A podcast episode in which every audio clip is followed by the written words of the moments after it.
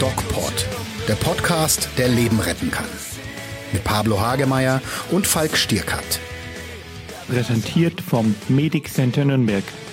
Hallo und herzlich willkommen zum DocPod und zwar zum DocPod Original mit unserem immer berühmteren und äh, angesehenen Doc Pablo. Ja, hi, hallo, willkommen. Du kannst mich Doc zumindest ist natürlich noch, auch. Äh, ja, genau. Ja, ich habe ich hab, ich hab, ich hab schon vergessen. Ja, das ist, nennt man wohl Narzissmus. Wobei wir direkt schon beim Thema werden. Wie geil ist das denn? Absolut. Das, Es ist wirklich geil. ja, das Thema des heutigen Podcasts heißt Pablo auf der Couch, weil der Pablo nämlich momentan durch die Sofas Deutschlands tingelt. Ich habe dich jetzt bei der. Naja, nee.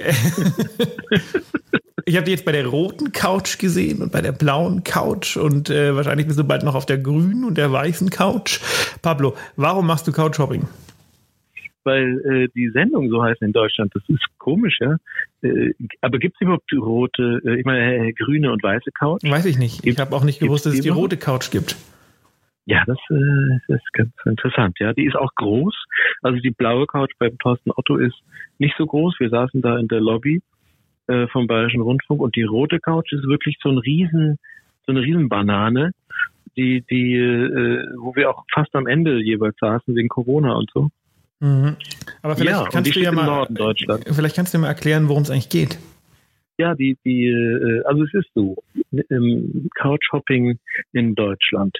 Ähm, das Buch Stadt, ich bin ein Arschloch, äh, macht so seine Runde, jetzt auch Dein gerade Buch. mein Buch, genau, wo die, die Corona-Zeit so ein bisschen abschlafft und, und äh, man wieder Live-Sendungen macht. Und ich war gestern, also das heißt, wir senden am Dienstag, das heißt, am Samstag war ich live im Norddeutschen Rundfunk. Die Sendung heißt Das, äh, weiß nicht, Willkommen im Norden oder sowas, äh, die rote Couch, äh, Quatsch, das rote Sofa, so. Und ähm, da habe ich ähm, einen, einen, einen tollen Talk gehabt, fand ich. Ich habe nochmal nachgeschaut äh, im Streaming. Man kann ihn also auch bis Oktober noch noch sehen, die Sendung im, äh, in der Mediathek vom Norddeutschen Rundfunk und hatte ein wirklich, fand ich, sehr angenehmes Gespräch mit Hinak äh, Baumgarten, so heißt er. Und ähm, ja, da, wie hast du es gefunden? Ich, du kamst ja auch vor, wie du mitgekriegt hast. Ja, ja, das äh, hat mich natürlich sehr gefreut. Nein, ich Ja. fand's, äh, fand's gut, fand's interessant und äh, habe mir gedacht, dass wir dann den äh, heutigen ähm, Podcast mal zum Anlass nutzen, auch ein bisschen über dein Buch zu sprechen. Also wir würden das jetzt mal die, ähm, wie, wie nennen wir das? Die pinke Service. Couch. Die pinke Wo- Couch. worauf sitzt Ach, du unser- gerade? Unser Podcast. Ich sitze auf der auf der Edelstahlbettkante unseres Airbnb-Apartments in Hamburg. Okay, weil die, die Idee ist ja grundsätzlich, wenn wir sagen, ähm, wir äh, unterhalten uns vielleicht mit Leuten, die Bücher veröffentlicht haben, so in Zukunft öfters mal und stellen ein paar Bücher vor, dann wäre das doch vielleicht total charmant, ähm, uns auch eine Couch auszudenken, oder? Und wenn du der Erste Ja, bist, der auf dieser Couch sitzt, äh, mein Buch kommt ja auch bald raus im Ja. Winter. Ja, dann nennen wir sie doch die pinke Couch, oder? Ich meine, warum nicht? Echt die pinke Couch? Anthrazit Die ist auch eine die schöne Lieder- Farbe. Kann man so schlecht aussprechen. Holzcouch, die- das finde ich gut, die Holzcouch. Ja. Meine Damen und Herren, herzlich Die willkommen lila. zur Hol lila Holzcouch. Heute mit dem Erfolgsautoren Dr. Pablo Hagemeyer. Und mit dem Bestsellerautor Frank Strickert. Ja, wir unterhalten uns. auch bald, Ja, Was? ja, sag's. der, der, der ja auch ein Buch rausbringt im Februar, habe ich gehört. Im Februar, ja. Ende Februar kommt unser Buch raus. Ähm, der belogene Patient, warum Impfgegner, Wunderheiler und andere ähm, Scharlatane ähm, gefährlicher sind als jedes Virus, heißt das. Ja. Und Cool. wird ja, genau, wird bestimmt viele Leute ganz äh, angelangt bei vielen Alternativmediziner finden. Aber wir haben da tatsächlich äh, über 10.000 Studien analysiert und haben Ja. geguckt, was von den Dingen, die ähm, so in der Medizin neben dem offiziellen Leitlinien Medizin Mainstream gemacht werden, ist denn eigentlich äh, Hokuspokus und was was nicht. Und da haben wir natürlich, äh, wie, wie wir beide das schon aus unserer Serie wissen, ähm, rausgefunden, nochmal auch wissenschaftlich, dass Homöopathie also absoluter Hokuspokus ist. Mhm. Während aber auch Dinge, die so äh, alltäglich im medizinischen, im allgemeinmedizinischen Sektor gemacht werden, ähm, überhaupt keine äh, wissenschaftliche oder medizinische Grundlage haben. Hm. Und, und das sind auch viele, viele, sind das eigentlich viele Narzissten, die das behaupten und propagieren? Also Weiß ich selbst damit das kann ich, machen? Das, das, das kann, man mal überlegen. Aber äh, äh, beispielsweise äh, Heparinsalbe. Kennst du Heparinsalbe? Oh ja, sehr gerne benutzt bei äh, Thrombosen und äh, Knieschmerzen und dicken Füßen. Ja. Ähm, die hilft aber wahrscheinlich gar nicht, Kein oder? Effekt, Weil sie null, null. an der Haut bleibt. Ne? Ja, naja, äh, zum einen penetriert die äh, Salbe die Haut nicht. Zum anderen, äh, Haupteinsatzgebiet in der Allgemeinmedizin ist ja der blaue Fleck, also der große blaue Fleck. Mhm. Und mhm. ähm, Heparin macht, äh, wenn man das im Körper hat, macht das was, ähm, das nennt man Aktivierung von Antithrombin 3. Das ist ein Stoff, der dazu führt, dass Blutgerinnsel aufgelöst werden. Nun ist der große blaue Fleck aber kein Blutgerinnsel, sondern ist ausgelaufenes Blut und besteht mhm. aus äh, den Abbaustoffen des Hämoglobins. Das heißt, ähm, allein der, der, der, der, logische pathophysiologische Weg ist ein völlig anderer und trotzdem ähm, würde nie jemand, also ich schon, aber äh, kaum jemand mit dem Kopf schütteln, wenn irgendjemand Heparinsalbe gegen blaue Flecken verschreibt, trotz der absoluten Wirkungslosigkeit. Ja, und äh, ähm, die, die Voltaren-Salbe, der Salbenverband, Na, der berühmte. Namen dürfen wir hier nicht sagen. Ja, das stimmt. Dann sagen wir der Diclofenac-Verband. Ähm, der ist ja auch sinnlos, glaube ich, oder? Absolut. Ähm, große Studien, die gezeigt haben, und das wird ja sogar an Unikliniken wird das ja sogar gemacht, ne? Also ähm, mhm. dass man praktisch gegen die Schmerzen einen Verband mit äh, mit äh, Wirkstoff tragender, einem wirkstofftragenden Gel auf ähm, Gelenke oder so drauf macht und der einzige Effekt, den das hat, ist die Kühlung. Mm, das ja. hat überhaupt so die, die, was die Werbung so suggeriert, dass der Wirkstoff dann da wirkt, wo er, wo er ankommt oder wo er hin muss, ne, wenn man es draufschmiert. Ja. Also das ist ähm, kann man, kann man nachweisen in Studien, kann man schauen, ist das so, ist das nicht so. Das hat man gemacht und hat äh, überhaupt keinen Effekt gesehen. Also sind nur zwei von den Beispielen, die vielleicht ein bisschen ähm, populärer sind. Psychologische, ja, und der psychologische Effekt, ich meine, die, man kann sich auch mit Quark einreiben und ich glaube, du hast dann die Kühlung und die Streicheleinheit, ja, also die Berührung und so was Matschiges. Ich glaube, das sind so ganz urtümliche äh, embryonale äh, Gefühle, die man da äh, halt der, Place der Placebo-Effekt, ne? Und das ist der Placebo-Effekt. Und der genau. ist und tatsächlich das extrem, extrem wirkungsvoll, extrem wirkungsvoll. Aber Pablo, wir wollen uns jetzt weder über den Placebo-Effekt noch über mein Buch unterhalten, sondern wir wollen uns über dein Buch unterhalten, denn ähm, das, jetzt, jetzt hast du natürlich den äh, guten Tipp des Narzissten verwendet, ähm, indem du mich praktisch dazu gezwungen hast, nochmal auf dich überzuleiten, explizit. Pablo, bist du denn ein Narzisst? Also ich glaube, wenn man die Nomenklatur benutzt und die alles, das ganze Wissen des Universums, dann, dann wenn ich höchstens ein kleiner, leichter und subklinischer. Ähm, aber ähm, es ist ganz spannend, äh, so als Projektionsfläche für die anderen zu sein.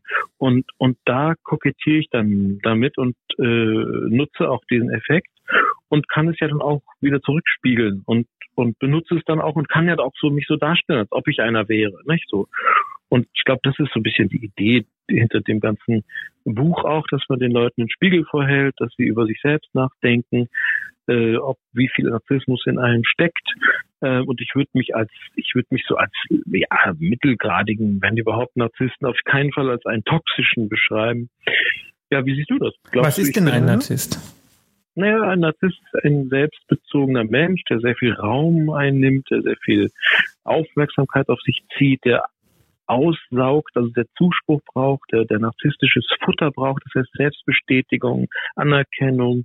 Und wenn er das alles nicht bekommt, das ist so die Kehrseite, dann kriegt er richtig Panik, ja. Also dann kriegt er Angst, äh, Entzugserscheinungen und äh, Existenzangst auch. Und, und äh, ich, in diesem Wechselbad der Gefühle lebt er. Und äh, das bin ich, glaube ich, nicht. Also ich meine, ich sage das jetzt so ganz entspannt, also so krass bin ich nicht. Aber ähm, weiß ich nicht, kennst du solche Typen.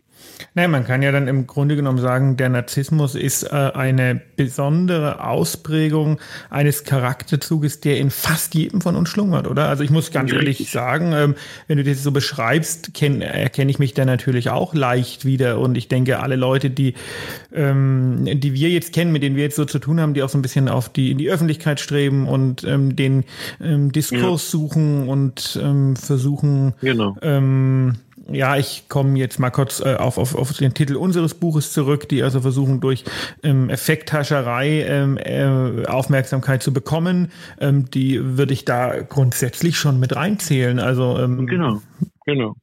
Es sind ja auch viele Betrüger darunter, also es sind Mogelpackungen, ne? Blender, Lügner und wie je pathologischer das ausgeprägt ist, da kommen wir dann schnell in die Politik und in die in die Hochstapelei und in die äh, auch in die Finanzwelt. Ja? Ist der Narzissmus also, per se was pathologisches oder ist das auch eine Grundvoraussetzung für Erfolg in unserer Gesellschaft? Total, natürlich. Also das ist das, das, das Spannende, dass sich jetzt auch die Nomenklatur ja ändert. Also in der neuen DSM äh, 5, also dieser äh, äh, Klassifikation äh, der Krankheiten, ähm, neigen jetzt die Forscher dazu oder die Fachgesellschaften zu sagen, dass das so eine, so eine Abstufung ist. Also es gibt leicht, mittelgradig, schwer und so. Und je nachdem, wie stark das Merkmal ausgeprägt ist, beispielsweise die Sucht nach Anerkennung oder die Arroganz oder die, die Neigung äh, zu lügen und so, je extremer das ausgeprägt ist, desto krasser ist dann so der Narzissmus und, und das können wir schauen. Also je krasser, extremer sich Menschen und in unserer Gesellschaft die Strömungen sich entwickeln, desto eher ist es dann auch der sogenannte bösartige Narzissmus, der zerstörerische. Und was ist denn da der Unterschied zwischen Narzissmus und äh, Psychopathie? Weil wir hatten ja für unseren äh, für unser Format, das DocPod TV Format, hatten wir uns ja auch intensiv mit dem Psychopath-Sein beschäftigt. Mhm. Und ähm, das klingt schon auch alles so ein bisschen so, ne? Weil die waren ja, ja auch Leute, die ähm, auch sehr erfolgreich sein können, aber in ihren negativen Ausprägungen eben auch sehr gefährlich. Genau. Und die, die, der Narzissmus ähm, ist wenn du so willst, ein Teil oder einer möglichen Psychopathie. Also viele Psychopathen haben narzisstische Züge, aber nicht jeder, der narzisstische Züge hat, ist ein Psychopath. Äh, Psychopathie bedeutet eigentlich auch noch zusätzlich antisoziales Verhalten, das heißt über Grenzen gehen, andere Schaden zufügen. Das macht der Narzisst nicht unbedingt, also nicht zwangsweise. Und äh, der dritte Faktor der Psychopathie ist, auch so ein bisschen so eine Taktik zu haben, so eine geheime Agenda, die man einfach durchzieht. Äh, also so, man nennt das auch Machiavellismus, also die Kunst der Kriegsführung und diese, diese Dreierkombination, also Sadismus, also Entschuldigung, äh, Machiavellismus, Psychopath, also Psychopathie und Narzissmus, das ist die sogenannte dunkle Triade.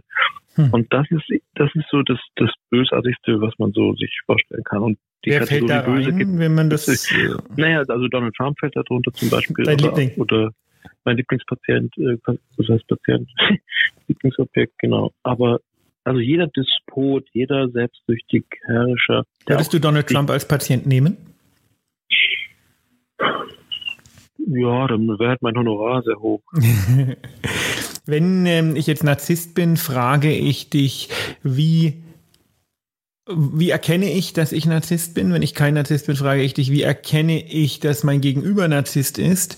Ähm, mhm. Ich frage beide Fragen und stelle dir dazu die Frage, welche Konsequenzen ziehe ich daraus als Betroffener und mhm. als jemand, der ähm, vielleicht unter einem Narzissten lebt, leidet, wie auch immer. Ja, ja. Ähm, ja, vielleicht können wir das noch ergänzen mit dem, mit dem Faktor des Leidens. Also wenn du selbst daran leidest ne, und daran, damit nicht klarkommst, also wenn dann ist es eine Störung und dann würden wir das als Persönlichkeitsstörung diagnostizieren. Wenn du aber selbst in deinem Narzissmus nicht leidest, äh, dann, dann hast du auch keine Störung, sondern da ist es einfach eine narzisstische Persönlichkeits Merkmal oder Stil, ein narzisstischer Persönlichkeitsstil und der ist mitunter auch sehr verträglich. Also es gibt, wie gesagt, diese Abstufungen und der sozial verträgliche Narzisst, der ist ja auch jemand, der Erfolg sucht und Erfolg jagt und sehr fleißig ist und sich engagiert und kreativ ist und äh, Energie hat. Ähm, also wenn du sowas hast, das hast du ja auch. Ich meine, du, du klemmst dich ja auch hinter Sachen, wenn du irgendwas willst. Das würde, glaube ich, jemand nicht tun, der nicht narzisstisch wäre. Und du, du musst halt schauen, wie viele Leichen du am Wegesrand so hast und hinter dir lässt. Wenn das nicht sehr viele sind, dann bist du auch kein Bösartiger, sondern auch ein verträglicher Narzisst. So.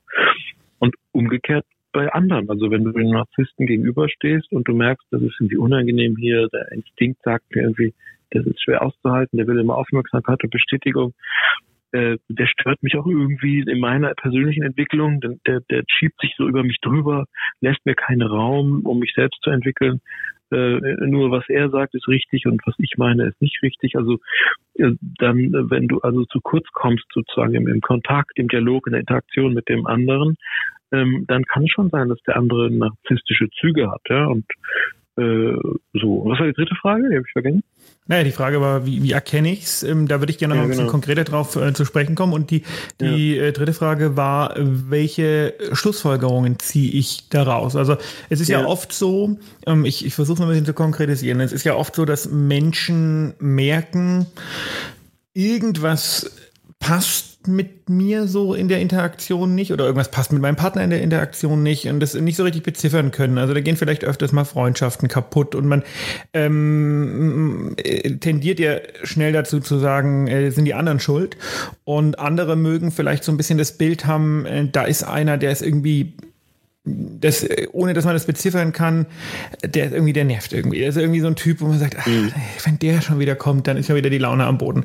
Ohne dass ja. man das genau sagen kann. Wenn ich das richtig mhm. verstanden habe, ähm, sollten solche Leute ja mal gucken, äh, bin ich vielleicht, äh, habe ich vielleicht ein Narzissmusproblem.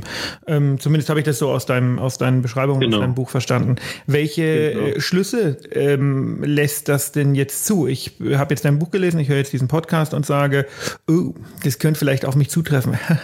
ähm, ja. Das ist äh, die Einsicht. Oder genau. ah, das könnte vielleicht auf meinen Partner zutreffen. Das ist dann schon eher doof. Genau ähm, was mache ich denn als ich und was mache ich denn als ähm, der andere, ja. wenn ich diesen Schluss ziehe? Zum Psychiater ja. gehen oder? Ähm kann man machen. Äh, man kann aber auch erst sich tatsächlich mit der Literatur beschäftigen, mit, mit sinnvollen Büchern. Also es gibt sehr viel Trash. Also nicht mit deinem äh, sinnvollen Büchern. Nicht mit meinem. genau, man kann auch, man kann auch äh, sinnvoll, also es gibt, weiß ich, man kann auch Fachliteratur lesen, wenn man Lust hat.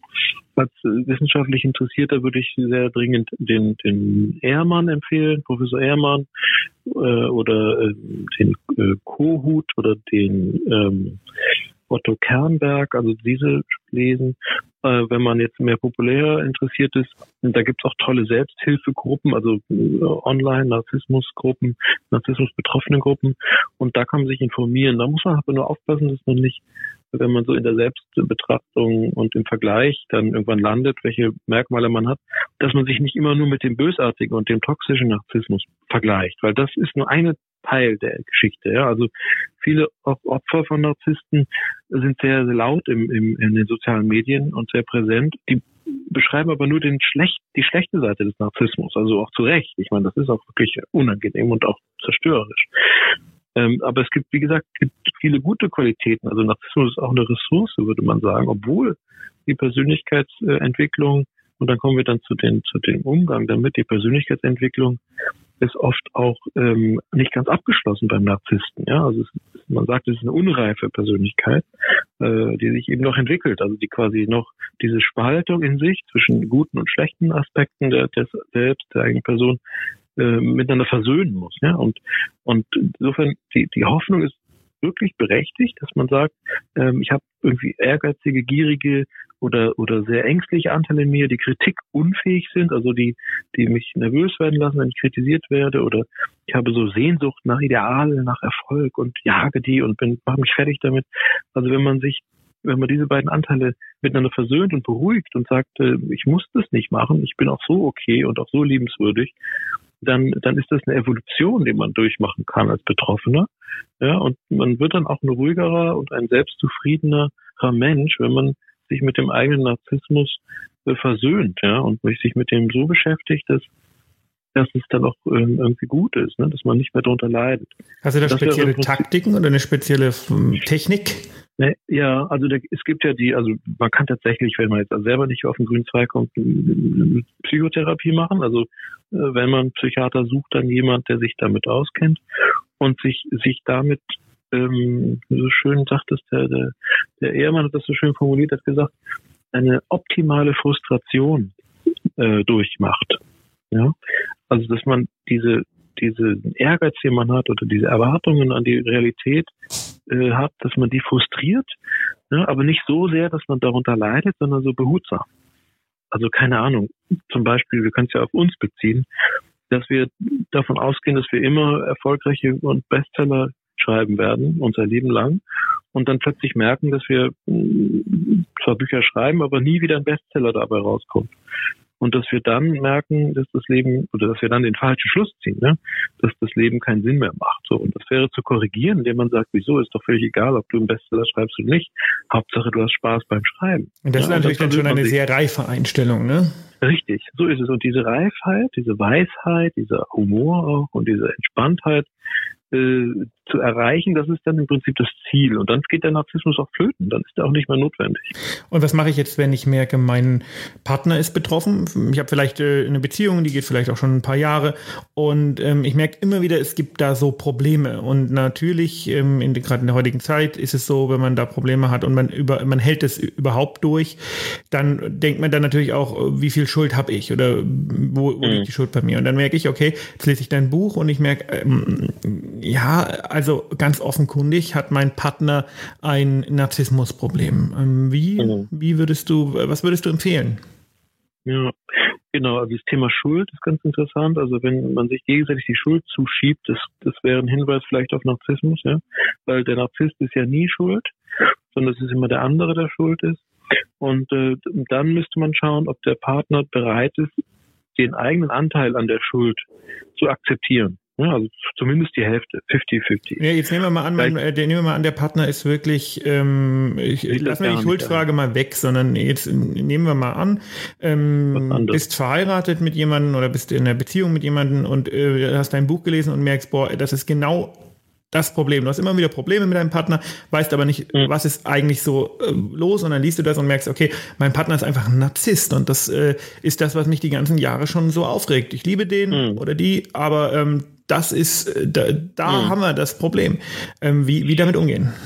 Ja, also wenn der, genau, wenn der Partner äh, offen ist dafür, äh, darüber zu reden, wie viel narzisstische Anteile er hat und wie sehr narzisstisch er ist und dass das dir aufgefallen ist als Teil dieser Partnerschaft und du das ihm sagst und der Partner äh, offen dafür ist und nicht dich, dass das wegreflext, also dass er dich nicht auf sich äh, beruhen lässt, sondern äh, äh, zurückschießt den Ball und sich äh, aggressiv reagiert und das, das überhaupt nicht zulässt, diesen, diesen Punkt, den du da machst, äh, dann ist schwierig. Ne? Also man braucht schon einen Partner, der offen ist dafür, der in den Dialog tritt und der bereit ist, über seinen eigenen Anteil an Narzissmus oder sein eigen narzisstisches Wesen mit dir offen zu sprechen. Kann das also auch ein Liebesbeweis sein, der äh, die Einsicht, Narzisst zu sein? Ja, absolut. Also äh, Liebe ist ein großes Thema beim Narzissmus, nämlich die Selbstliebe wieder oft falsch verstanden. Man sagt ja, der Narzisst ist selbstverliebt. Das,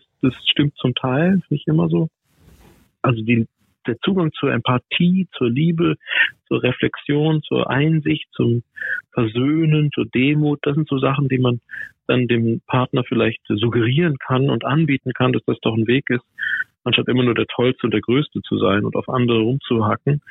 Aber das klappt nicht immer. Also es kann sein, dass der Partner, der, wenn der narzisstisch ist, dass der das überhaupt nicht hören will ja, und gar nicht bereit ist, so zu denken und äh, einen selbst dann, also da kommen wir nochmal zur Schuld, umgekehrt einen dann beschuldigt, äh, ihn zu, ja, damit irgendwie zu etikettieren und schlecht zu machen, ne? weil Narzissmus ja immer noch einen schlechten Ruf hat.